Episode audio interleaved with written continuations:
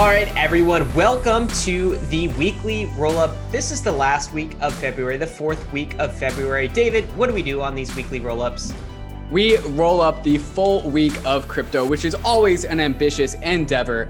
First, we start with the markets. What are the markets saying? Then we go into releases. What got released in the last week of crypto? Then we go into the news. What happened in the news cycle? Then we get into some ecosystem takes. Who had some interesting opinions over the last week? And then lastly, we get into what David and Ryan are excited about. And then we top things off with the meme of the week. I like how you fit that in, David. Are you ready to start? Let's get going with markets. You ready? Absolutely. So again, so much happened in markets. Let's get into it. All right, let's roll them up. Markets, let's start with Bitcoin. What is going on with Bitcoin? It was up and now it's down. What's happening? Bitcoin topped out at fifty-eight thousand three hundred dollars, and now it is at the low, low price of forty-nine thousand one hundred dollars. Uh, I feel like this is our biggest correction in the crypto markets this entire quote unquote bull run ever since like uh, the end of DeFi summer, right? So DeFi summer ha- ha- happened, and then that was a pr- pretty big correction. We had like a quote unquote like two month bear market. Uh, th- this is most, mostly a facetious joke, um, but that was like kind of the last time we ever had any big correction. And ever since then, it's been basically this linear up and to the right trend. And but finally, we got this big correction both in, in Bitcoin and in Ether prices. But the trend is still your friend. The trend is still here. We're still looking good over the long term. David, uh, we've been told to respect the pump. I think we've got to respect the dip, my friend. Sometimes these mm-hmm. dips happen. This is perfectly normal during a bull market. You're going to see thirty percent, mm-hmm. you're going to see forty percent dips, sometimes a little bit higher. In previous bull markets, that happened three or four times before the end of it. This does not necessarily mark the end of the bull market. And I'm still bullish. E T H yep. went over two K as well uh, this week, but now it's back down. Where where did we go and where are we now? Yeah, E T H broke two K and it hit two thousand forty dollars. So just got a little bit over two K. Decided it wasn't really it's it's the right wasn't it wasn't the right time. You know, we're we're saving it for later. Uh, we're back down to one thousand five hundred seventy-two dollars, almost five hundred dollars off of the E T H top. Which again, it's a it's a big correction. Legacy market participants don't understand like the these ma- the magnitudes of these moves. But in crypto, this is just a normal correction. This is just how it goes. David, I'm just glad we got a chance to celebrate E T H two K, my friend. Like, you know, th- that felt good. Just hitting that milestone, mm. even though we're under now, I'm confident that we'll get back there again. Uh, what happened to total locked value in DeFi? That's down a bit too. Yeah, we, we peaked out at forty-three billion dollars locked in DeFi. The, the last weekly roll up, we reported it at forty-two. Uh, and today we are at thirty-seven point five billion dollars locked in, in DeFi. Uh, it actually takes a, a little bit more of effort and energy to figure out like, well, what is just asset price appreciation versus depreciation when it comes to locked in DeFi, or what is actually like deposits and, and or withdrawals from the ecosystem. So there's a little bit of noise here in this metric, but still like thirty Seven and a half billion dollars, still a large number, just a little bit, you know, shaved off the top. Next big milestone seems to be fifty billion. We'll see how long it takes us to get there. Uh, let's talk about D P I. So this is mm-hmm. the the DeFiPulse index tracking the top ten DeFi tokens. You know what's interesting about this? If I look on the weekly view, David, um, it's about flat. So yeah. it didn't take quite the hit that Ether. It, it it definitely went up with E T H, but it mm-hmm. didn't take uh, quite the hit, at least from indications. Where are we hanging out right now? Yeah, we are just below four hundred dollars, three hundred ninety-four dollars for one D P I. Yeah, and let's let's take a look at the uh, D P I E T H ratio to see mm-hmm. sort of that effect. So um, it's up a little bit from last week.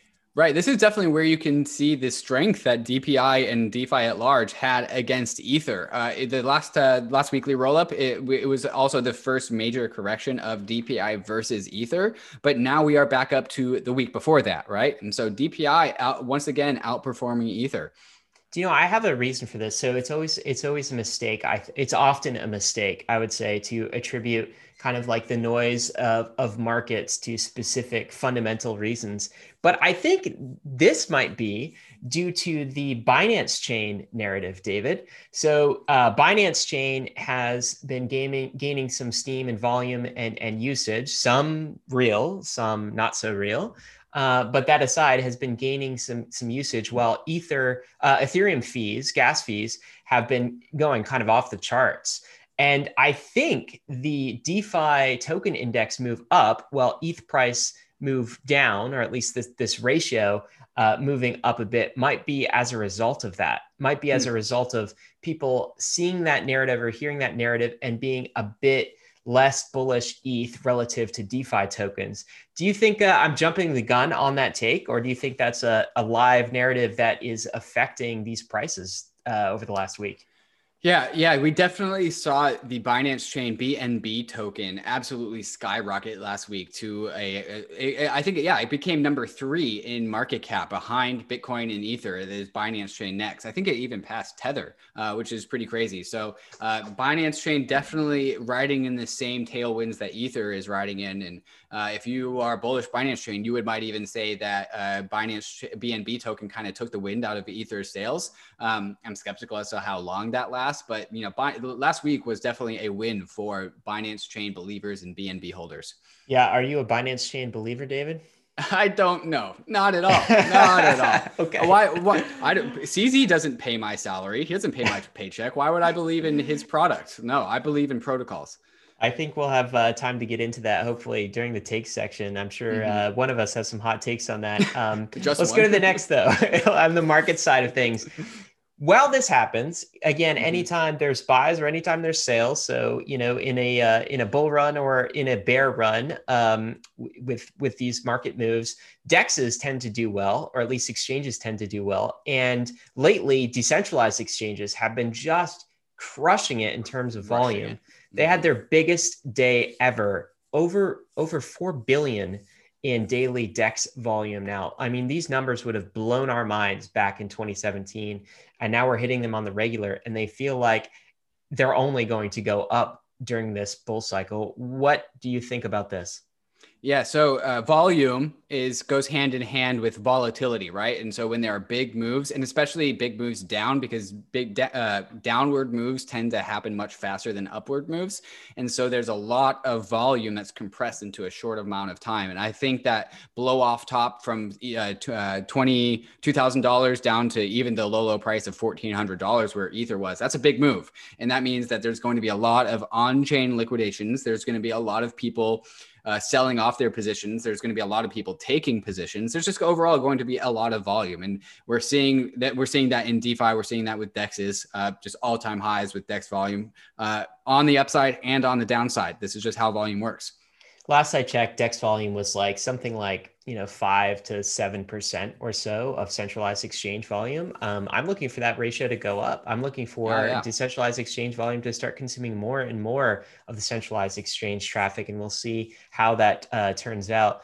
David, this is a really like we we refer to DeFiPulse all the time. That's DeFiPulse dot com. They just came out with a crypto dollars chart, which I think is super cool. This is all time, David. So. Dude, look at this. It's like it's like climbing Everest. We got a mountain of crypto dollars being printed. Each of these crypto dollars generally is backed by some collateral. So this is not fractional reserve banking, which is which is interesting, right? Each of these uh, crypto dollars actually represents a dollar of value in collateral or a dollar in the bank. But we're at over thirty-five billion now in terms of crypto dollars that are active and live on uh, Ethereum. And I think this probably includes maybe some that are on, um, or is this just Ethereum? Not, I'm actually not sure. David, do you know?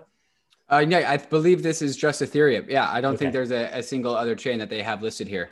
Um, the interesting thing about this, this metric, and you can see a similar chart with a B T C on Ethereum, uh, you, you, charts tend to go up and down, but not these charts. This chart is only up, which really is really indicative of crypto dollars when deployed to Ethereum don't leave. They only yes. stay. And and Bitcoin when it's deployed to Ethereum doesn't Uh, it leaves a little bit more than crypto dollars, but generally it stays there, right? And so this is one of the fundamental theses that we have about Ethereum as like the nexus of, of internet economic activity, as the global permissionless settlement layer.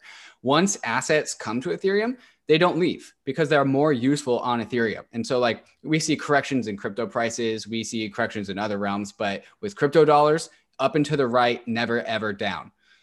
Yeah, I think like just I guess ask yourself um, if if you have a sell plan, David. Right, I'm sure you have some sort of sell plan. Mm-hmm. Um, you you know, I'm I'm sure like like most of us on the bank list here, you're not going to sell all of your crypto assets, but you might sell some uh, when the market heats up too much during this this bull cycle. Uh, aside from money you need to pay bills, rent, living expenses, that kind of thing, like when you sell, are you going to bring your money back into your Wells Fargo account, or what are you going to do with it? Why would I do that? Like my Wells Fargo account, that's their account that they let me use. I would rather use my own account on Ethereum. I was having this uh, interesting conversation in the uh, our E T H Finance uh, uh, uh, subreddit. Shout out to the, all the our, our E T H Finance bros, underappreciated subreddit out there. Um, and I was I was saying like, you know, when I when I do my sells, which I do plan on doing at towards the end of this uh, towards the end of the cycle, I plan on holding crypto dollars in my my E T H wallet just because that's my account, like self sovereignty, self custody. Uh, what's also interesting is I also added into this conversation, and, and this is kind of where the conversation led, is I actually also plan on having a decent number of my crypto dollars that I will sell into, not inside of smart contracts, right? So not only am I selling into dollars, which are stable. And, and, you know, while we shit on the dollar, at the end of the day, it is the dollar. Can't, can't really hate on it, but I'm also going to keep it out of contracts, or at least make sure that when I do put them into contracts, they are insured, because one part I want to lock in my profits, but then I also want to reduce risk. And right. And so buying into the dollars, having a position in dollars is a reduction of risk position. But if I put those dollars into contracts, um, then I'm taking more risk. Right. And so I actually plan on selling into dollars and also keeping them out of contracts, just be able to hold for the long term. Yeah, I totally agree. I've the same plan, right? So I, my money is not going to touch my traditional bank account, Wells Fargo account, where I'm earning like zero point zero one percent, almost near zero. Just call it zero. Just call it zero. Zero percent when there's uh, crypto dollar stablecoin interest mm-hmm. earning opportunities, like spanning from three to five to ten percent, right? Depending and some of these risk. Are relatively low risk. Some of them are more risky than others. So, um, It, it's exactly what you said, David. The money, once it goes into crypto, it's like a black hole. It ain't coming out. Even if you're mm-hmm. selling reserve assets because they're overheated, like Bitcoin or E T H on the cycle, they're staying in crypto dollars. All right. Before uh, we'll you move on, Ryan, I really yeah. like that metric on the left that they have is custodial dominance. Oh yeah. So I was going to say, that's a really cool metric. That. All right. So what does this mean? What does custodial dominance mean? Yeah, it means uh, what percentage of crypto dollars are uh, trusted, right? Um, U S D C, Tether, what has like a, a, a custodian managing a dollar in the real world, right? So this wouldn't include D A I. Um, uh, and so that's going to be an interesting metric to watch over time. And it's at ninety-three percent, which is a little mm-hmm. bit sad. It's a little bit yeah. sad face. Yeah. Like the face. Trustless dollars have not um, have not succeeded against right. traditional crypto dollars yet. So yeah, but they have such strong tailwinds because there's so many dollars out there, and yeah. there's much they're easier to get out the gate. There's less risk with them. They don't have to worry about solidity and code. They can just put dollars in a bank account and then make this claim that say, hey, we'll give you one of these if you give us a crypto dollar, blah, blah, blah, blah. I totally agree. And guys, if you want to check out crypto dollars, what they are in more long form content, check out our Jeremy Allaire conversation. That was a few podcasts ago. Just look that one up. Okay. This is probably the biggest news. We're going to touch Boom. on it in the news, but, but let me just touch on the market piece. So he, here's the thing. Coinbase just dropped their S one report. This is sort of the filing with the S E C that's public that they need to drop um, before they, they I P O, before they go public. We'll get into that in a second because that's in the news section. But I just mm-hmm. wanted to highlight this stat that came from it, David, which is probably the most bullish thing I've seen this this month, maybe, uh, maybe this year. So, well, it's, you know, this week anyway, I'll give it that. At least this week. um, and, and that's, Uh, the Coinbase's volume, okay? And they segmented it in their S one report. And there's a fantastic graph here that, that shows you um, what it looks like. And the bottom line is right now in Q four twenty twenty, Coinbase estimated that thirty-six percent of their volume was from retail. So only thirty-six percent mm-hmm. from retail. That means the rest is more from kind of institutions. That was totally different during the last bull run. In Q one of twenty eighteen, the last bull cycle, it was eighty percent retail. Okay, now it's thirty-six percent retail. Before it was eighty percent retail. You can interpret this a few different ways. One interpretation is, oh my God, we're already here and retail mm-hmm. hasn't even come yet. That's right. One interpretation. What, what do you make of this, David? Yeah, the, I'm reminded of in twenty seventeen, twenty eighteen, like the memes that were going around to like convince people to not sell was like, quote unquote, the institutions are coming. Yeah. Uh, and back in twenty seventeen, twenty eighteen, we were right. They were coming just three years later, right? Much further down the line. But now the institutions are here, right? Like this is clearly indicative of bigger, well-capitalized entities coming and just dominating uh, exchange volume over retail. Yeah, I think retail beat institutions the first bull run. It feels like institutions have beat retail a little bit this bull run, at least for some of these assets, maybe not for DeFi type assets. But mm-hmm. it also feels like we've got a lot, lot of way to run from retail, right. like coming into right. this space. I, I'm sure we'll see some sort of retail friendly uh, frenzy before this is all over. David, right. you ready to get into the releases? Yes, we absolutely, let's get into releases. But first, we're going to take a moment to talk about some of these fantastic sponsors that make this show possible. If you are looking for a product that connects your fiat bank account with DeFi tokens and products, you need to download the Dharma mobile app. Dharma is a non-custodial smart contract wallet and comes with a bridge that connects you right into your bank account. Dharma is the fastest and most efficient wallet between your fiat in your bank account and any token on Uniswap, or even any vault in Yearn. With Dharma, you can get over twenty-five thousand dollars per week into the DeFi universe, and you can do it non-custodially. If you or anyone you know is hot on DeFi and you're trying to get your money into a DeFi investment, Dharma is the place to go. Signing up and going through K Y C is an absolute breeze. It took me just under three minutes, and after signing into my bank account via Plaid, I am now just one transaction away from any token that Uniswap has to offer. Go to w w w dot dharma dot i o, that's D H A R M A dot i o, download the Dharma app and get yourself unbanked today. If you want to live a bankless life, you've got to get yourself a Monolith DeFi Visa card. Monolith is a one two punch. It's both an Ethereum smart contract wallet and a Visa card that lets you spend the money you hold in your Ethereum account anywhere Visa is accepted. This is super cool. You can swipe your card at the coffee shop, at the gas station. When you do, you're paying with crypto, all without a bank. This has been the crypto vision since day one, and it's here. Monolith also offers on-ramps for getting your fiat into the world of DeFi, so it's trivial to top up your Monolith card whenever you need to. You can top it up with E T H, D A I, or DeFi tokens. And because Monolith is native DeFi infrastructure, the money that you hold not only never touches a bank, but it retains its DeFi superpowers. So you can swap assets on Uniswap, you can earn yield in DeFi protocols. You've never had a Visa card like this before. Go to monolith dot x y z now and sign up to get your Monolith card. That's monolith dot x y z. All right, guys, we are back getting to the releases on this last week of February roll up. David, we got to start here. Optimism. Tell mm. us what Optimism is and what they're doing and why this is a big deal.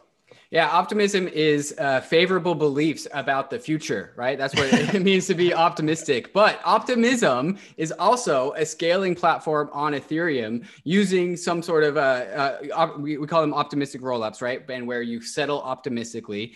Uh, and there, there's some nuances behind that. But this post is about, and, and the, the point is that is that everyone is really, really bullish on the optimistic rollups and how they're how they are constructed. And everyone is optimistic about optimistic rollups. And what ma- what makes me optimistic about Optimism is the um, crazy team that they are putting together. So they just put out this blog post called Dope Hires and More Mainnet in March. Uh, so they go through just a number of just really strong players that they uh, hired onto the Optimistic team. And I also love the way that this article was written.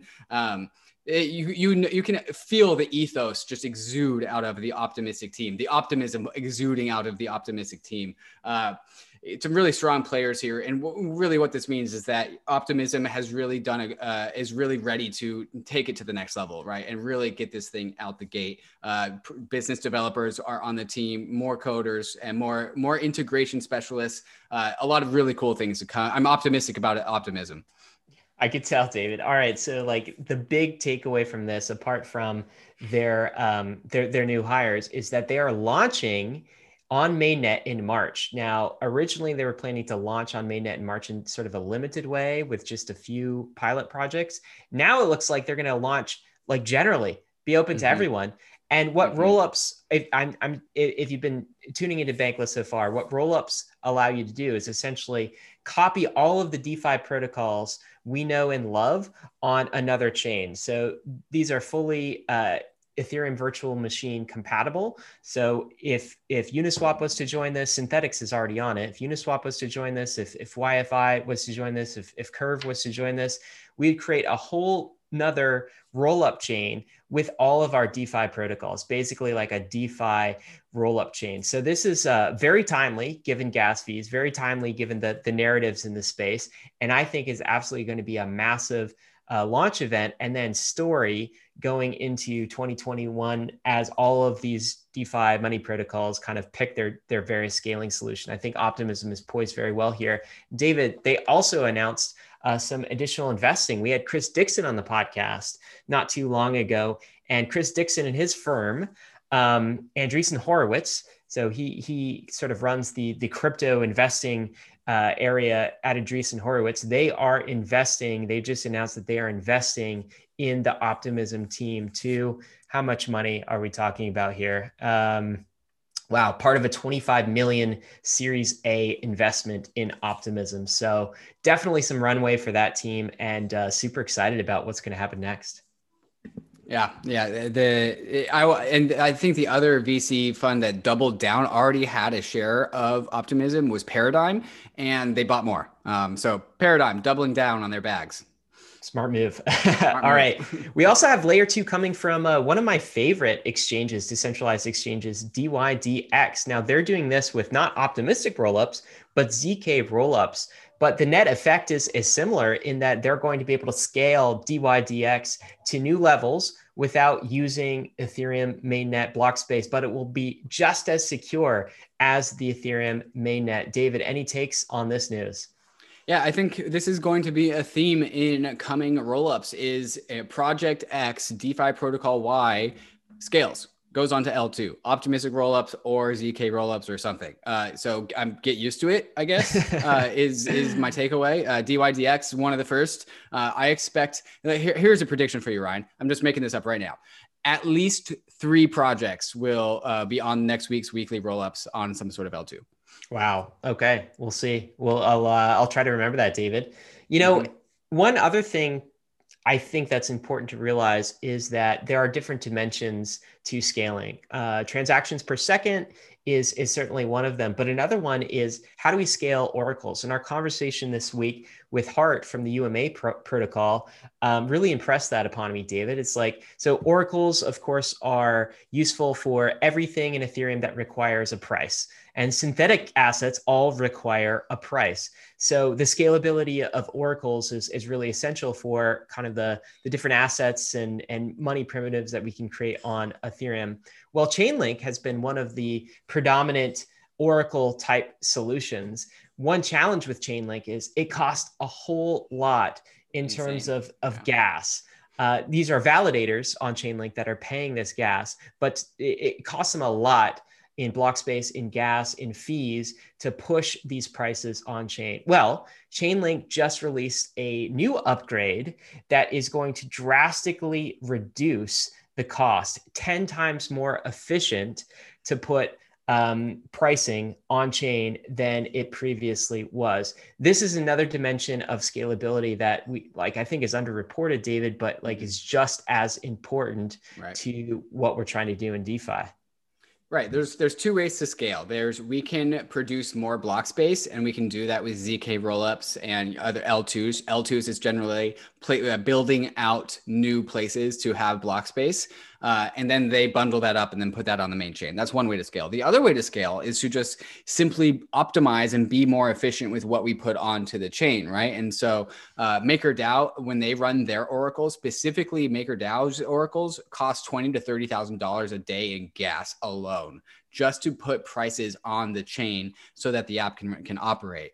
Uh, there are optimizations that we could be doing here. And, and one of the strategies that MakerDAO is doing, and is exactly the same kind of pattern that Chainlink is doing here, is they do a lot of their computation off-chain in a trustless manner, in a, in, a, in a cryptographic manner, and then they only publish the bare minimum on-chain, right? And so simply just doing less on the L one and optimizing what you do with the L one block space is going to be huge, especially for oracles, right? Um, oracle optimization is really, really important. And there's other like vectors as well, aside from oracles, like chain, uh, Coinbase uses like twenty to thirty percent of Ethereum block space simply because they're not well optimized. Uh, and so block space will become more available when, when heavy computation teams like Chainlink, MakerDAO, Coinbase, et cetera, figure out how to optimize and, and put more of that computation on, on not on the L one.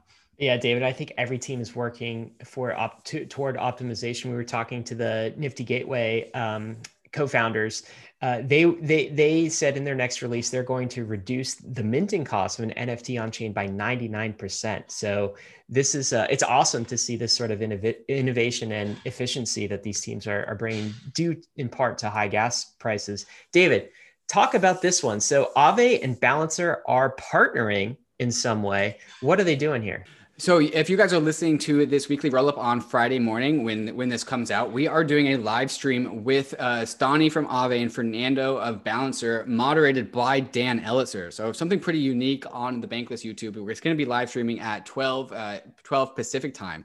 Definitely tune into that if you want to learn more about this. But basically what Aave is doing is using Balancer as its back end, as its asset management platform to produce yield for its deposited assets, right? Uh, so Balancer is kind of like Uniswap, but instead of two tokens, it's many tokens. And so uh, Balancer and Aave are working together to make a Balancer pool to generate liquidity for assets that are in Aave, but also generate yields. And so it'll actually be more lucrative to deposit assets into Aave because they're using Balancer in their back end for liquidity and for yield. Uh, pretty, pretty, uh, pretty cool. So tune into that live stream if you want to learn more.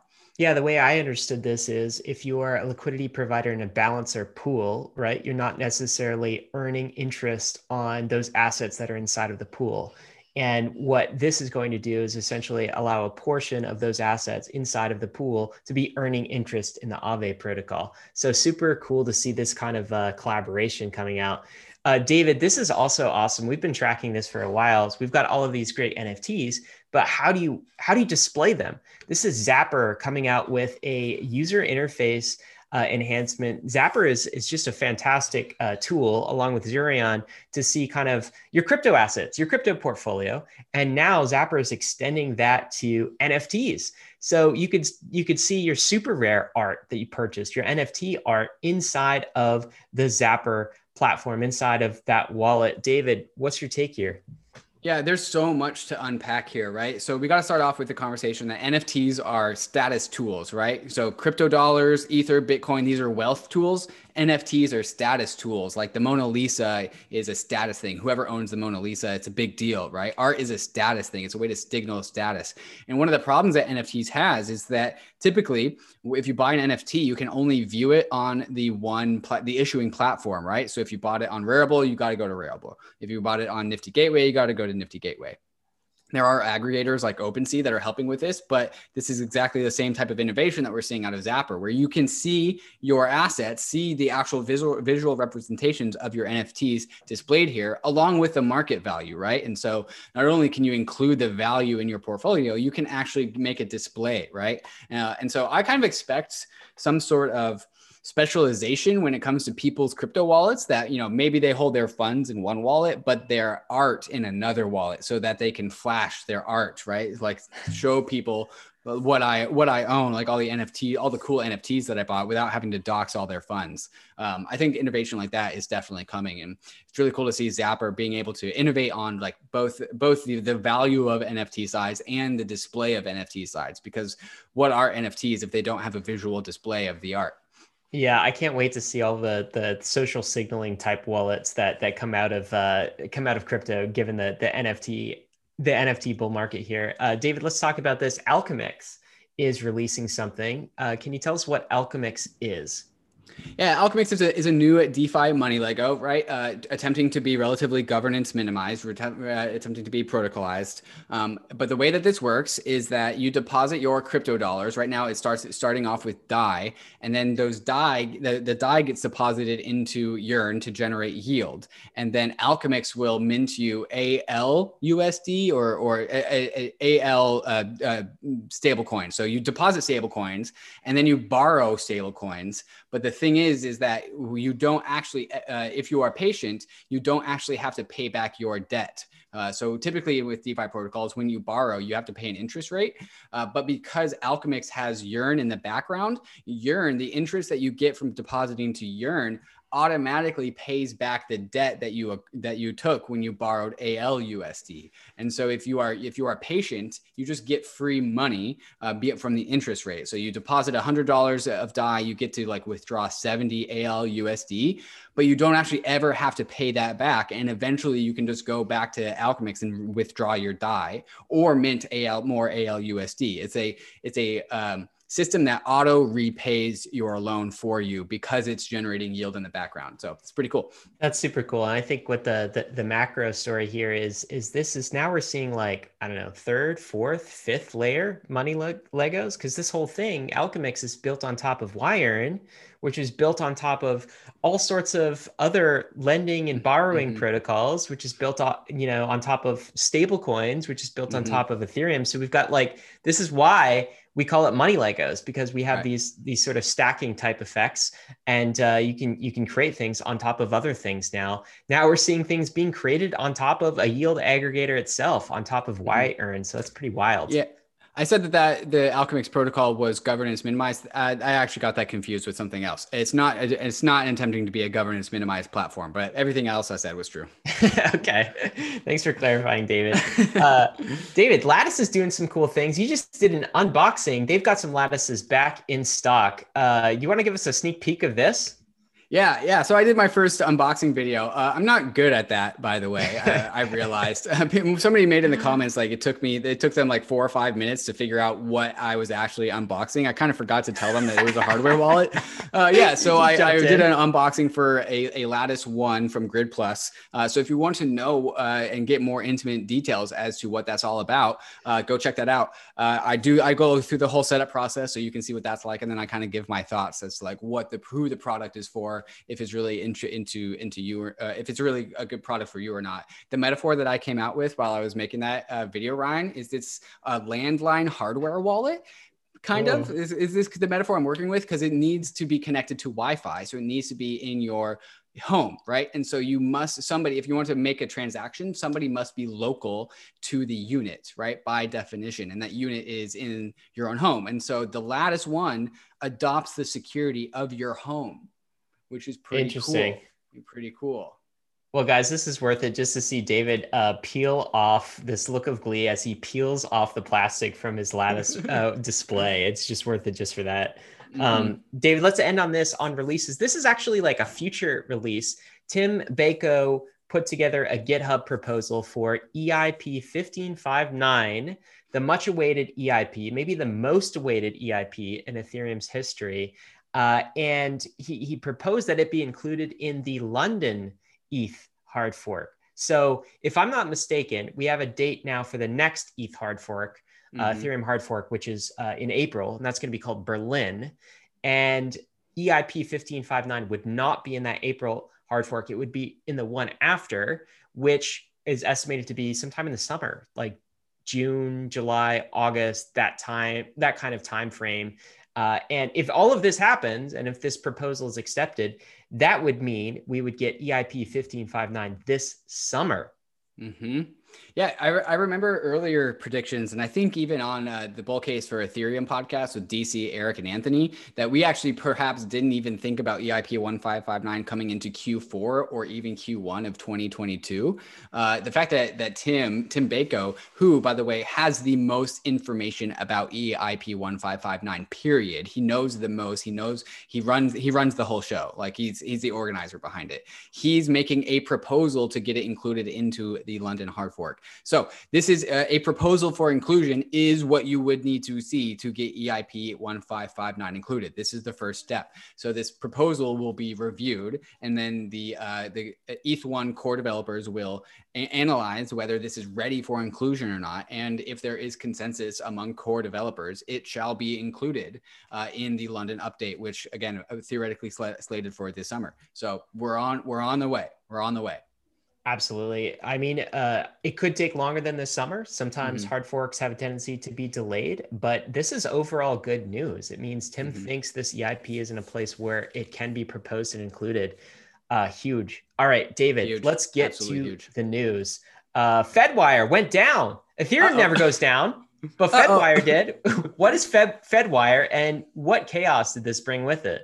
Right. So Fedwire is how the Fed transfers uh, balances between banks, right? The U S dollar asset transfer mechanism between commercial banks and other banks, right? And it broke, apparently. Uh, so centralized systems are fragile. They yeah. can go down because they're not redundant. And I kind of forgot that that the Fedwire could even go down. Like it's not really break. something you think about. Yeah, yeah. Like your money system isn't supposed to break, right? It's supposed to just work. Uh, but you know, at the end of the day, centralized systems are fragile. Centralized systems go down like whoopsie daisies. Uh, and I, actually, I think this even got reported by the Gemini twins when they had to make an announcement or some sort of release saying like, hey, like deposits in and out of our, our exchange like are being paused because this Fedwire thing is broken. So sorry about that. Not our fault. It's the Fed's fault. Um, crazy. Absolutely crazy that like the dollar just has downtime. Like that's nuts. Yeah. I mean, this paralyzed a whole bunch of banks for a few hours, and it makes you think about like cybersecurity attacks. What, right. what would that be like? It makes you think mm-hmm. about like, um, you know, somebody somewhere has a button they can press and power this whole thing down. A lot of centralization Uh, underlying the, uh, the the traditional banking systems of today. Um, David, let's get back to what I think is probably the biggest news item. We, we, we teased it a little bit when we were talking about the market, and that is Coinbase's S one filing, its its its notes, basically, uh, the things it's publicly disclosing before it's about to I P O. I've got a few gleanings from this. Maybe you could add yours too. The first is forty-three million verified users. Wow. That is like, that's massive, Huge. right? forty-three Huge. Million, um, two point eight million monthly transacting users. They are just crushing it in terms of, of revenue. twenty twenty revenue was a two X from uh, twenty nineteen revenue. There's a lot more here, but what were some of your takeaways? Yeah, it's just really cool to be able to access this information. I know a lot of data geeks like Nick Carter were really waiting for Coinbase to file this so that they could poke around. Uh, and so we are getting some early digestion from, from people like Larry Cermak, who works at The Block. Uh, it's his job, job to digest information. So I think this is just the first of many big takeaways that we're going to get out of this Coinbase filing. Uh, and really what, what this is indicative is that you know, Coinbase, not really a well-optimized company, kind of burning a lot of money, but they're making so much money, it doesn't even matter. And I think this is just going to indicate to the rest of the financial world that there is so much money to be made in crypto selling shovels. You don't even have to believe in Bitcoin. You don't even have to believe in crypto or the Bankless vision. You just have to know that there's money to be made selling shovels here. And a lot of people are going to want to get in on that. Coinbase has ninety billion dollars in assets on their platform, David. And they're getting ready to I P O at a market cap of one hundred billion dollars in valuation. Like if I am, if, if I'm a traditional bank at this point, right, I'm starting to get worried. I'm starting to sweat because it's, it's not just like maybe DeFi is not on my radar at all, but like Coinbase is on my radar. Mm-hmm. You know how mm-hmm. we were, we were just saying that, you know, the, uh, Any any of the assets that that many people in crypto sell will actually stay in in crypto dollars this cycle. Well, who really owns crypto dollars? It's these crypto banks like Coinbase and Gemini. Like they totally mm-hmm. own that. They like my my Gemini account, my Coinbase account is so much more useful to me even than my my Wells Fargo account, because it has this bridge into the world of DeFi. And it's also just very useful on its own. So if I'm a traditional bank, I'm starting to sweat a little bit. These guys mm-hmm. are coming and they're about to eat my lunch. Uh, and, uh, you know, I, I, I wonder what some of the, the meetings are like on these executive teams, if, if, if they're kind of seeing it, if J P Morgan is seeing it, if um, Bank of America is seeing it, if uh, they're worried at all about what's happening here. Ryan, earlier in this episode, we talked about what we're going to do when we uh, decide that uh, this bull market is close to being over and we sell into crypto dollars. Well, if we do ever want to get our, because we are bankless natives, like we live with our financial monies in Ethereum, like in our own, in our own wallets. But if we ever do want to bring that cash back into the world where kind of the rest of people are, like if we ever want to improve our local environment, if I want to buy a really expensive plant, I'm going to have to go through the crypto banks. Yeah. And that's not Wells Fargo. That's not, you know, Bank of America. That's Coinbase and Gemini. And if well, and Gemini is rolling out a credit card, well, yeah, let me Coinbase ask you this. is rolling out a debit debit card, and so what financial products are left for people like you and me from the from the legacy banks? This is banks? what I mean. This is what I mean. So, David, you have your Ethereum account, which is like your your bankless bank account, basically, and all of the Ethereum addresses that you have, right? Um, what would it take for you just to to to live basically on your Ethereum accounts and then mm-hmm. also a Gemini account and completely shut down your traditional, you know, Wells Fargo account or whatever bank that you use? Like, what would it take? Wouldn't it just take, my God, Gemini has a credit card and then like mm-hmm. you could pay all of your bills. And then why do you need your Wells Fargo account? Right. Right. Like uh, only to receive payments from other people that are not bankless. And then I can transfer it over to crypto anyways. Exactly. And even then, uh, you know, it, it seems to me that somebody could build a, a very easy bridge so that you could receive mm-hmm. funds in Gemini or Coinbase. Right. I don't think these banks know that the writing is on the wall for them, yeah. but it is on the writing is on yeah. the wall for them for sure. Um, all right. Tell me about Nyan Cat. I was embarrassed when we went over the notes, dude. Like, I've seen this all over the place, like this meme, uh-huh. this cat with a rainbow. Uh, but I didn't know what it was. um, what is it and what's happening here? Yeah, Nyan Cat is like embedded into the internet itself at this point. It's like one of the O G viral internet memes that turned boomers in for a tizzy about like, what the hell is this thing? Like, why do people care? It's just this animated Pop-Tart looking cat with rainbow coming out its butt, like going through space. Like, it just went through the internet like back it's years ago. I don't even know what, want to know what. It's probably, it could have been like early two thousands, right?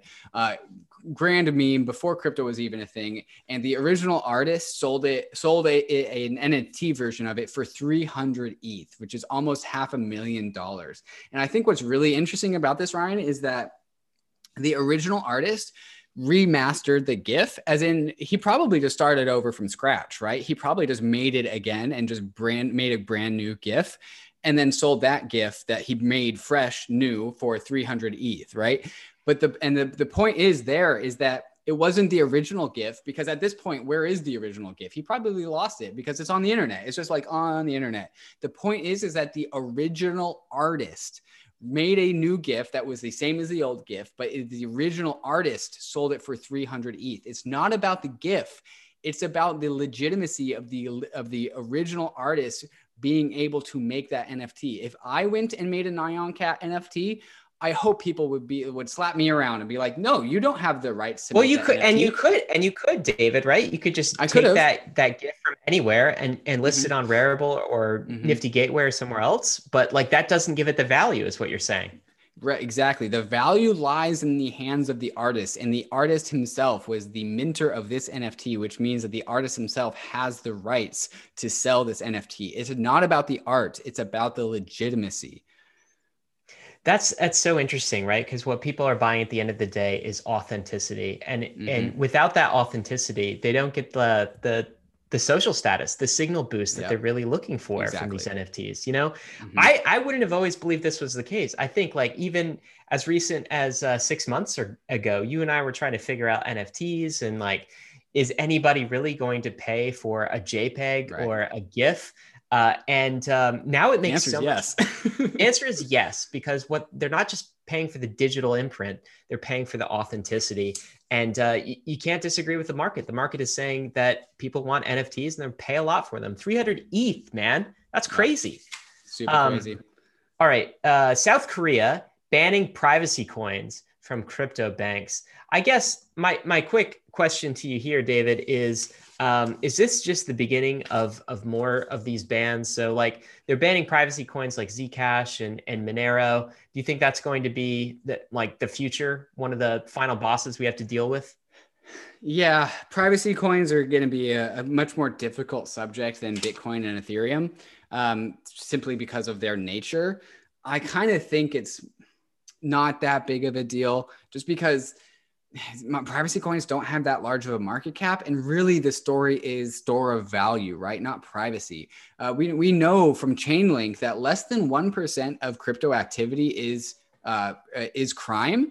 And so the value of privacy coins just aren't that big of a deal. And I think nation states just see the promise, the narrative behind privacy coins, and then they get scared, but they don't look at the fundamentals. They don't really look at, are people really using these things? And they also don't understand that, at least my theory is that privacy is an application, not an asset, which means that there should be applications on Ethereum that let you make your D A I private or make your E T H private. That seems to be where I think the long-term trends toward privacy will go. Um, it's interesting to watch nation states try and control things, though. I think that is really the through line of this story. Do you know what's what's interesting is the, the question of if if Bitcoin or Ethereum had privacy on its base layer, just like baked in, and every we we had the technology to make every transaction uh, private from the get-go, because mm. uh, you know the the people behind this movement would have if they could, but the technology just wasn't there. So we have pseudo-anonymous um, addresses rather than completely anonymous addresses. But if we had done that, if it was baked in, do you think that nation states would have been much more hostile to these, these assets and these networks from the very beginning? I think it's very possible. Like, I think it's possible that um, not having privacy baked into the base layer was actually a blessing, because it meant that the nation states weren't afraid of these these crypto networks from the beginning and didn't try to, you know, strangle them in the crib, as it were. What do you think of that take? Yeah, I, I think it's possible. I think privacy at the base layer is a problem for other reasons, though, because privacy at the base layer reduces the auditability of these systems, right? And so um, Uh, it's it's easier to audit Bitcoin than it is Monero. It's to, it's possible to audit the supply of Monero. That's a myth. That the people thinking that like you can't actually audit the supply of Monero, that's actually a myth. You totally can. But the point is of the ease of of said activity and the ease of auditing the supply of Ether. Um, uh, transparency again, like transparency, in my opinion, is an app, not an asset.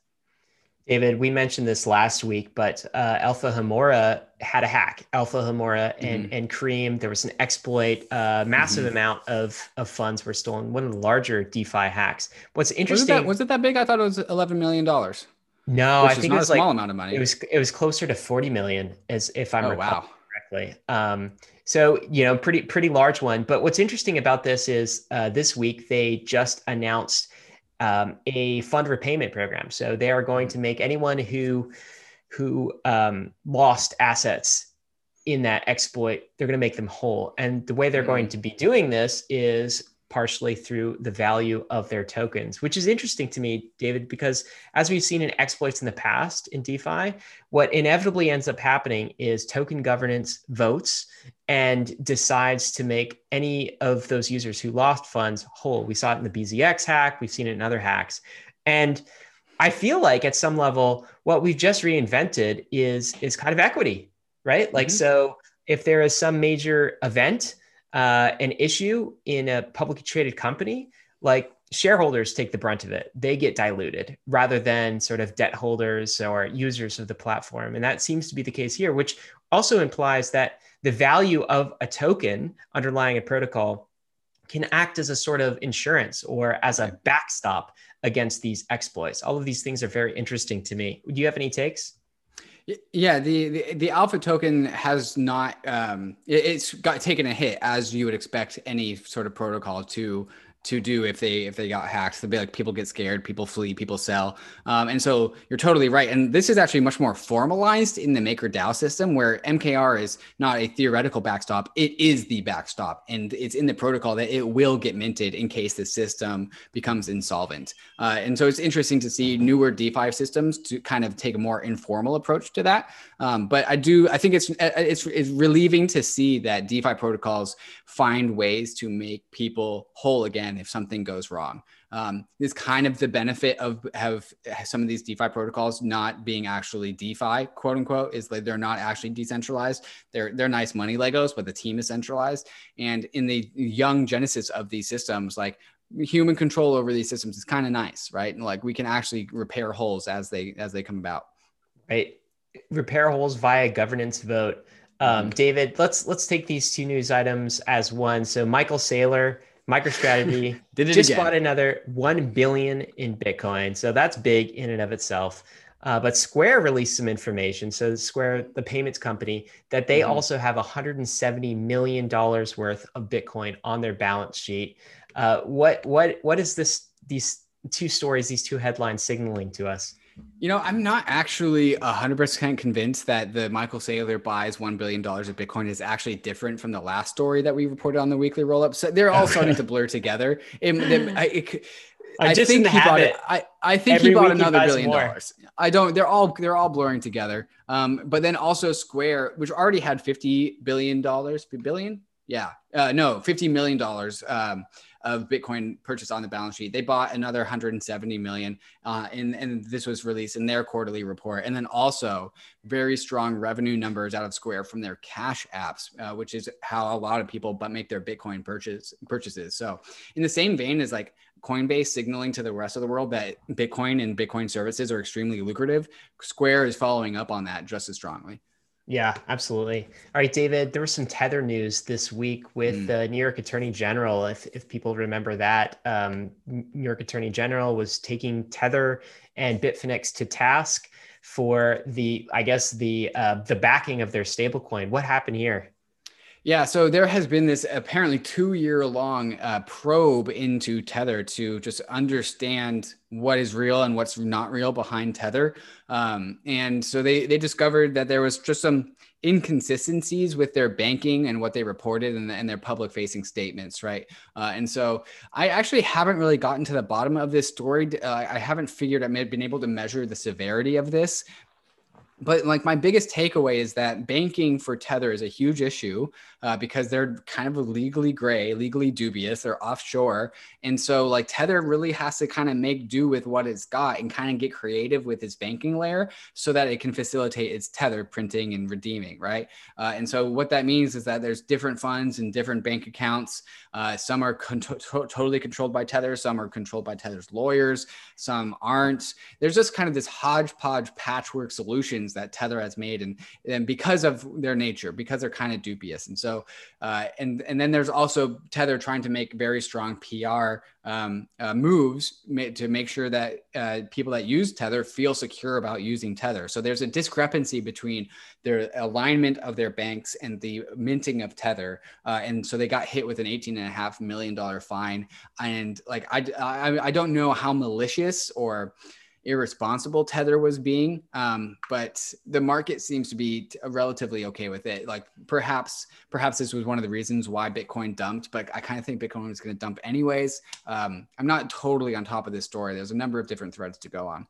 Yeah, it's it's interesting. I, I do believe in the report, it it was was evident that Tether was not always backed one-to-one in dollars in a bank account somewhere. And Tether will tell you that's because, hey, we couldn't get a bank account. And uh, the prosecution would say, well, no, it's because, you know, you were you were making you were making money in other ways on on those those dollars, and you're benefiting from not having them fully one to one backed. Um, regardless, the, the problem with all of this, of course, is that it kind of breaks the crypto mantra of like, it's not don't be evil, it's can't be evil, right? If on, on chain with D A I, for instance, we see all of the assets that are backing the D A I stablecoin. We don't see that with Tether. It's kind of in these dark bank accounts somewhere. But the other takeaway for me, David, was that twenty million dollars fine. You know what that is? It's a slap on the wrist. Nothing. Like it's nothing. It reminds me of E O S. They print that every day. They print, like, who cares? Yeah, twenty million. Uh, I mean, like, with E O S, when the S E C found that they had listed and uh, sold an unregistered security, it was a similar slap on the wrist, like thirty million dollars. Right. What's interesting about all of this is it seems to be the case. If you have enough money, you don't have to worry about regulation. Anyway, uh, you're just going to get kind of a slap on the wrist out of this. So I'm not sure what lessons are being taken away uh, from the crypto industry writ large, if any.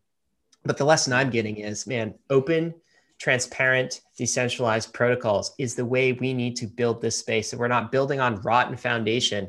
David, Brave Wallet, which is a browser that I use, um, oh, actually Brave, the browser, they are releasing a crypto wallet, maybe sort of a MetaMask type competitor, and also a DEX aggregator. What this really signals to me is that they are doubling down in crypto. It's interesting to me because they have a, about twenty-five million monthly active users now. So it's no longer a small niche browser. They're, they're, they're kind of getting up there into the millions in terms of uh, users. What do you, what do you make of this? Yeah, so I mean, crypto is internet native finance, and you access the internet through the browser. So this kind of just makes sense. Like uh, Brave already had their native Brave browser wallet, and now they are integrating the native Brave browser DEX aggregator. Uh, where we also saw MetaMask do this. Like MetaMask also has a DEX, DEX aggregator built in as well. Um, so just more innovation being b- pushed out in, in every single corner of the internet. I love MetaMask, but I would definitely love to see some uh, browser competition to MetaMask, mm-hmm. to, to push MetaMask into uh, b- building its the best version of itself. So yeah. uh, ho- hopefully that um, that comes to pass. David, that has been the news. Should we get to takes? Let's, uh, let's get to takes. Absolutely. Wait, no. Uh, so rare. Click that. Click that link.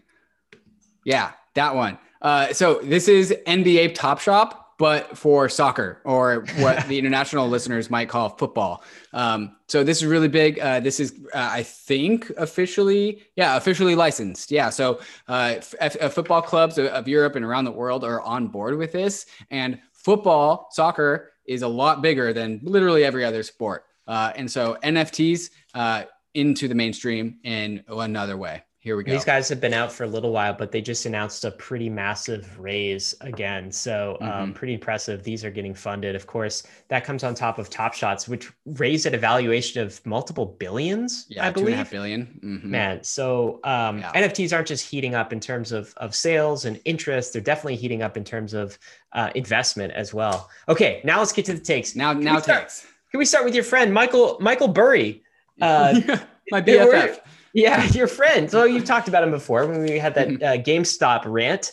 Um, mm-hmm. Who is Michael Burry, and what is he talking about these days?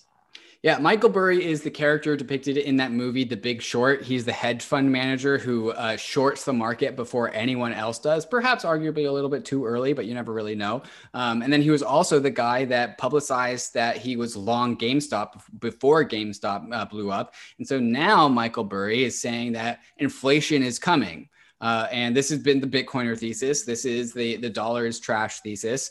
Uh, he thinks that inflation's coming. And I think that's totally, I'm, I've been dabbling in this thought process myself for a while. And um, uh, if Michael Burry says it, uh, more and more people will believe it to be true, which actually kind of in the way money works might actually cause the inflation itself. It's kind of a meme. Um, but then also, we we also saw, this is not on this page, but we also saw Michael Burry uh, publicly tweet about N F Ts. He deleted that tweet, which is kind of sad. Um, but Michael Burry paying attention to the macro world and protocols and Bitcoin and stuff of this nature. It's interesting because he's got some narrative steam behind him. I mean, he was right in two thousand eight in, in the biggest way. Like, and because of The Big Short movie, everyone knows he was right. Mm-hmm. And then more recently, uh, he was right during the the, the GameStop uh, stock. He was right on kind of the you know the price of that and and the hedge fund manager shenanigans. So the question is, does he have the narrative power to make this sort of reflexive?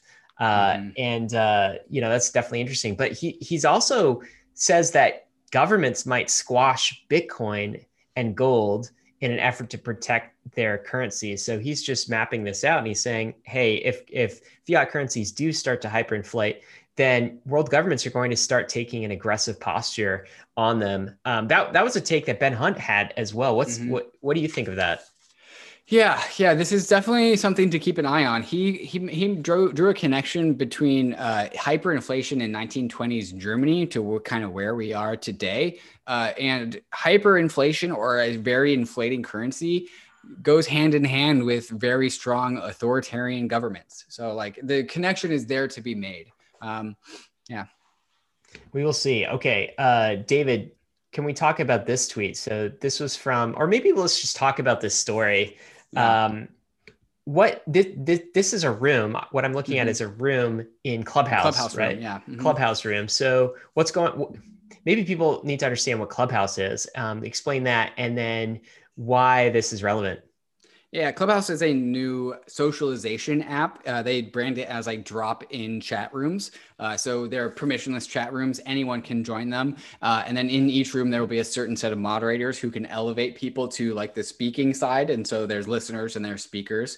Uh, and this uh, this chat, this uh, Clubhouse Club, uh, which is called the uh, Culture Club, and they have apparently a number of these sessions. And that importantly, it's specifically artists and creators, not crypto people. Uh, and but a lot of artists and creators are getting into crypto. And so this this particular meeting of this uh, culture club, Clubhouse room, uh, was talking about N F Ts. And it's titled Legitimizing, uh, Legitimizing N F Ts in the Art World. And in this Clubhouse club, in the, the meeting, I was this was last night, Wednesday night, when I was when I was in listening to this, and a bunch of other crypto people were in this room as well.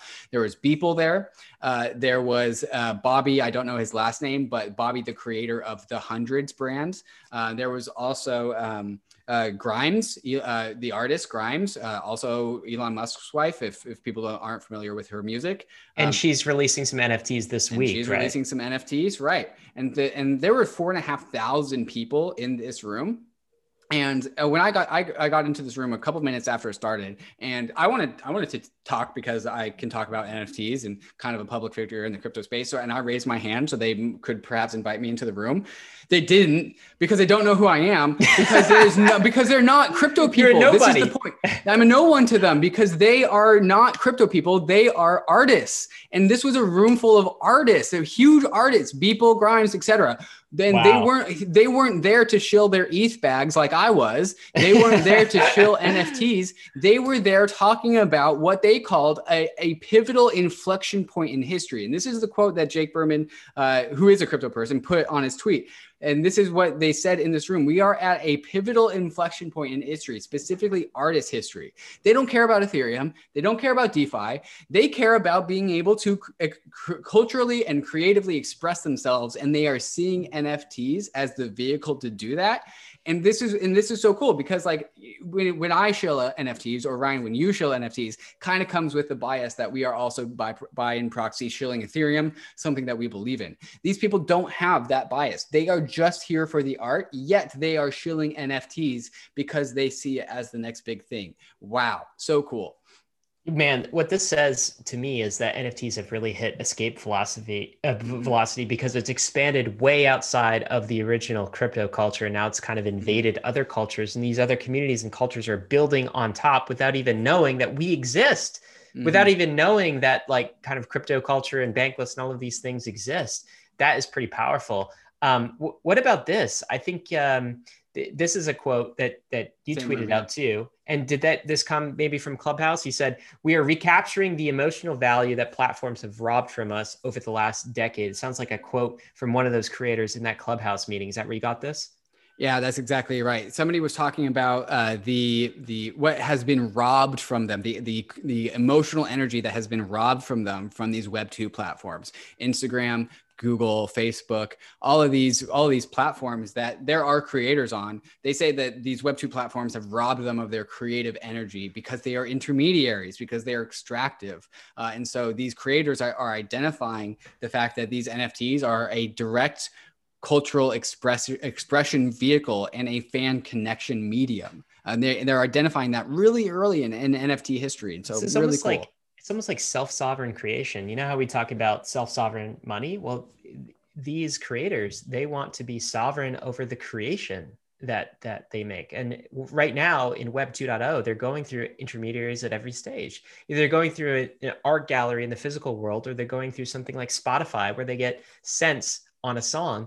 And now they've got this new canvas, this new space to play, this new kind of economy where they can go directly to their fan base. That's what they're seeing here.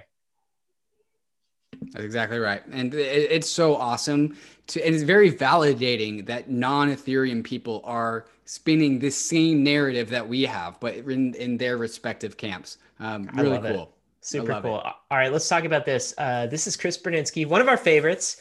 He mm-hmm. just goes through the math. Um, here's what an eighty percent drawdown looks like. So if E T H hit all-time high of ten K this cycle, and there was an eighty percent drawdown, what would that be? two K. If Bitcoin hits three hundred K this cycle and retraces down to sixty K after an eighty percent drawdown. And his takeaway is there's a chance that what you're buying at these current prices you're buying is actually the bottom of the next bear. So Chris has just thrown out some math and he's just mm-hmm. extrapolating what's happened three times in the past. This is now the fourth time it, it might be happening. He's just extrapolating the math. And um, and and talking about how young we are in this in this bull market cycle. Yeah, and this is some basic napkin math, but I honestly think kind of crypto does better with napkin math rather than any sort of like more robust calculations. Let's just do some like Occam's razor calculations, and that's what Chris is doing. Uh, I believe it. Um, Perhaps ten K is not the top for Ether though, question mark. Um, maybe maybe I'm gonna have bull market goggles on, I don't know. Well, in December, right, uh, we, we had that bull market podcast and mm-hmm. it was interesting the range. We had Eric Connor mm-hmm. who predicted top of the bull run might be twenty-five hundred. And then we had D C yeah. Investor who came in at twenty K at his mm-hmm. top prediction. And then Anthony Sassano is right in the middle at ten K. I feel like that's the range. And uh, twenty-five hundred is is definitely on the low side here, but we could well pass ten K if this bull run gets really heated, uh, hot. We all, we made those predictions back in December when things were a bit more sober. So I tend yeah. to trust them more, David. That's a good point. It's important, it's important to remember to not become more bullish just because prices are going up. That's not a reason to be bullish. Exactly. All right. Um, we'll talk about this reason to be bullish. This is you on Twitter. Ethereum will produce more jobs over the next decade than the top ten companies in the S and P five hundred combined. You know what this says to me? More jobs, right? When you say more jobs, you, you start talking about a new economy that's mm-hmm. being created. Is that what you're talking about? This new economy that's actually going to employ people like creators, like those, yeah, the creators making those N F Ts in Clubhouse. Um, that's what you're talking about, right? Yeah, and not only that, but DeFi protocol treasuries have millions and millions, hundreds of millions of dollars. Uh, I, I know for a fact, Sushi has like two hundred million dollars in their treasury. Um, and that's just that's a, just one protocol, right? Every single DeFi uh, protocol has a treasury and they need laborers and workers to work for them. And so that's one like employment vehicle. The other employment vehicle is exactly what you said, where N F Ts offer creators a way to monetize their own labor, which is also huge, which means that they don't need bosses, right? And one of the cool things about the jobs that I expect Ethereum to create are jobs without bosses, are jobs without strict organizational hierarchies, right? They're just paying you, you you put in ten dollars of labor, here's ten dollars, right? You maybe you have to do health benefits on the side, insurance, whatever. But the point is, like, Ethereum is this massively employing structure that isn't just empl- allowing people to generate a livelihood for themselves over and over and over again in so many different ways. We talk you know about what? how much surface area Ethereum has. That's also employment surface area. That's also job creation service area. It's going to be massive. You know, it kind of reminds me of, of uh, the kind of the gig economy where mm-hmm. we all became gig economy workers who were, you know, driving Uber, Uber cars and, you know, delivering food and all of these things. But the problem with the gig economy is, is still centrally controlled, it's centralized. And, mm-hmm. uh, you know, Uber's always going to take its cut, right? Right. Um, this is, this is like gig economy, only it's self-sovereign gig economy. Mm-hmm. where you're working for yourself, you're also working for these protocols, um, and, uh, and and you're creating, uh, but it's not structured like a nine to five job. I, I think that's a huge takeaway for people. And one of the one of the benefits I think of, of going bankless is you start to discover how the new economy is going to work, and it's not going to work with nine to five jobs and, you know, here's your paycheck and here's your your health benefits. Uh, the new economy is going to work in these like digital cultural ecosystems. And uh, there's tremendous opportunities there, but you have to figure out how it works, right? You can't just go down the path that society has laid out for you, which is like, yeah, you, you know, you go to school, you get to high school, and then you go to college, and then you expect that nine to five job and you could buy a house, right? That hasn't worked for so many millennials. Um, I don't think it's mm-hmm. going to work for us now. And like, we have to be smarter and we have to discover this new country, this new economy uh, in the early stages so we can maximize the opportunity. Yeah, that's that's exactly right. And if if people don't think that they can find a job in Ethereum, I think you're being a pessimist. Uh, the, way, the way I got started in crypto is I was working at uh, a physical therapy. I was working as a th- physical therapy aide. And then I would go back home and I would, uh, this is in the middle of the, the, the twenty seventeen, twenty eighteen mania. And then I would go home and just learn. And at some point, instead of going home and learning, I started going home and writing, right? I just started producing, and I didn't do it because anyone paid me. Why would they have paid me? I hadn't created anything yet, but I just started writing. And like my first blog post got included in like the, the week in Ethereum from Evan Van Ness. And I was over the moon. I was like, wow, this is so awesome. I got included in the week in Ethereum. And it's just snowballed from there. I just kept on writing. Um, and then, and then one day, like Medium deplatformed me, quote unquote. Uh, I think I just triggered like their bots or something. Uh, but then I made this tweet that was like, Medium deplatformed me, like decentralization. Uh, it turns out it was just a, it was just a glitch. But then Ryan, that's when you said that, you know, David's writing is really valuable to me. Like, what the fuck, Medium? Like, why why did you do that? I ended up getting my Medium back. Didn't really matter. Um, but the point is, like, that's when I discovered that people actually cared about what I wrote, and then that turned into a, a job at, at this uh, this I C O agency back in twenty seventeen, and then a security token agency, and then Realty, and then Bankless. Right? It's all just rolled into jobs and jobs and jobs because I just started producing. And if you don't think that that can happen to you, think again. Like, people are looking to pay people in crypto for their labor. And if you want to get a job, all you have to do is try. Like, it can be done. I totally agree. Yeah. D- d- you know, the, the thing, the thing about that story too, is David, is you're not, you're not a developer. You're not a coder. This is a technical space. Zero coding like skills. Zero coding skills. Um, and, uh, and like you've done, you've done so well to kind of create your opportunity here. There, there's mm-hmm. so much more than coding that needs to be done here. Community management, media, these are all areas you can tap into. The th- the thing to do is start getting plugged into these communities and figure out where your niche is. I mean, your niche was, was fantastic. It was like writing, expressing these, these ideas and creating these mental models. Uh, and it turns out that's, uh, that's super valuable for people. Um, nice. Really cool story. Thanks, man. So, hey, so social, there are plenty of, actually, I would say, I mean, developers are extremely highly paid, but like people that work on the social layer are also, they, people don't know they need those people, but those people are really, really important. Do you know what? I'm not going to say they're more important. They're equally important. Like the yeah. social layer is so important in crypto. It's so important.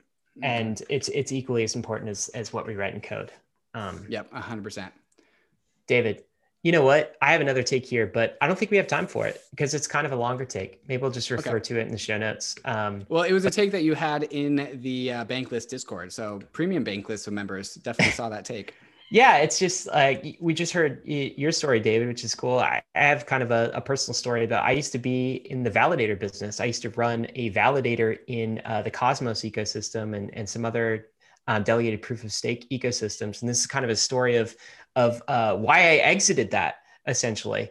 And uh, the T L D R was my experience as a Cosmos validator left me more jaded on these delegated proof of stake systems, of which Binance Chain is one, um, which is why I was making this, this contrast. And it made me more bullish on Ethereum.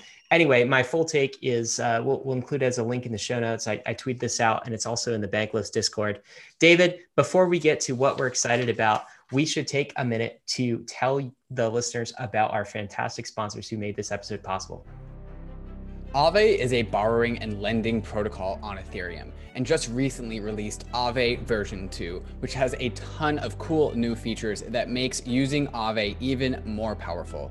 With Aave, you can leverage the full power of DeFi, money Legos, yield, and composability all in one application. On Aave, there are a ton of assets that you can deposit in order to gain yield, and all of those same assets can also be borrowed from the protocol if you have deposited collateral. Here you can see me getting a two hundred U S D C loan against my portfolio of a number of different DeFi tokens and E T H. I'll choose a variable interest rate because it's a lower rate than the stable interest rate option, but I could choose the stable interest rate option if I wanted to lock that interest rate in permanently. One of Aave's V two features is the ability to swap collateral without having to withdraw your assets, trade them on Uniswap, and then deposit them back into Aave. Aave does all of this for you, all in one seamless transaction, so you don't have to repay loans in order to change the collateral you have backing them. Check out the power of Aave at aave dot com. That's A A V E dot com. Guys, we've entered a bull market. Now is the time to start building your crypto empire, and you should do it on Gemini. You already know Gemini is the world's most trusted crypto exchange, but now you can do even more than trade. You can earn. You can take one of your crypto assets and park it in an interest-earning Gemini account where you can get up to seven point four percent annualized. There's nothing more satisfying than earning passive income on an asset that you're already bullish on. This is a crypto-native superpower. You know what's coming soon too? A Gemini crypto credit card. Yep, that's a credit card, not a debit card. It gives you rewards in hard money crypto assets, not something inflationary like airline miles or hotel points. Gives you up to three percent cash back in crypto. The card is coming in Q two, but you should get on the waiting list right now, and we'll include a link. See what I mean? This is more than just trading. Gemini is your bridge to crypto for the bull market. Open a free account in less than three minutes at gemini dot com slash go bankless. Get fifteen dollars in Bitcoin after you trade your first one hundred dollars. That's gemini dot com slash go bankless. All right, guys, we are back. David, let's start here. What are you excited about?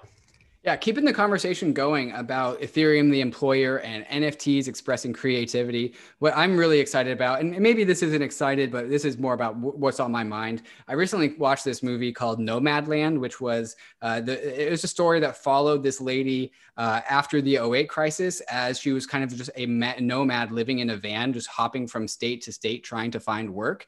And it, w- it was a sad movie. It was a, it was a, depressing movie. It wasn't, it wasn't a feel-good movie. It was about the struggles of people's lives after they lost their jobs and their homes. They were forced to live in a van and travel around America trying to find work. We're very, very reminiscent of the Great Depression, right? People traveling, trying to find work.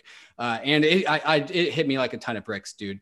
Uh, and I became like very, very kind of kind of sobered up about like, hey, what are we trying to do here in Ethereum? Because I'm one hundred percent a believer that if we had Ethereum, we wouldn't have had the financial crisis. The financial crisis is the perfect example of something that would have not happened under a, a financial paradigm under the Ethereum protocol. And so what I'm what I'm excited for in the long term is about Ethereum's ability to re- prevent and reduce suffering in the world.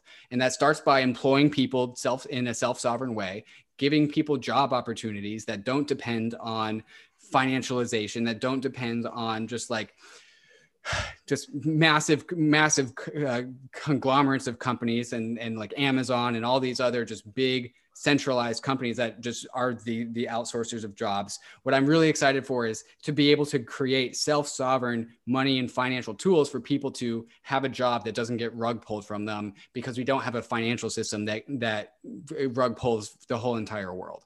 Uh, and so I, I was reminded about how I how important this whole Ethereum thing is. Uh, and it's really important that we get it right, because if we don't get it right, if the if the values and ethos behind the, these crypto systems, Bitcoin and Ethereum, don't actually align with the people that they govern over, then down the road, that is systemic suffering and systemic badness, right? And I want Ethereum to be good.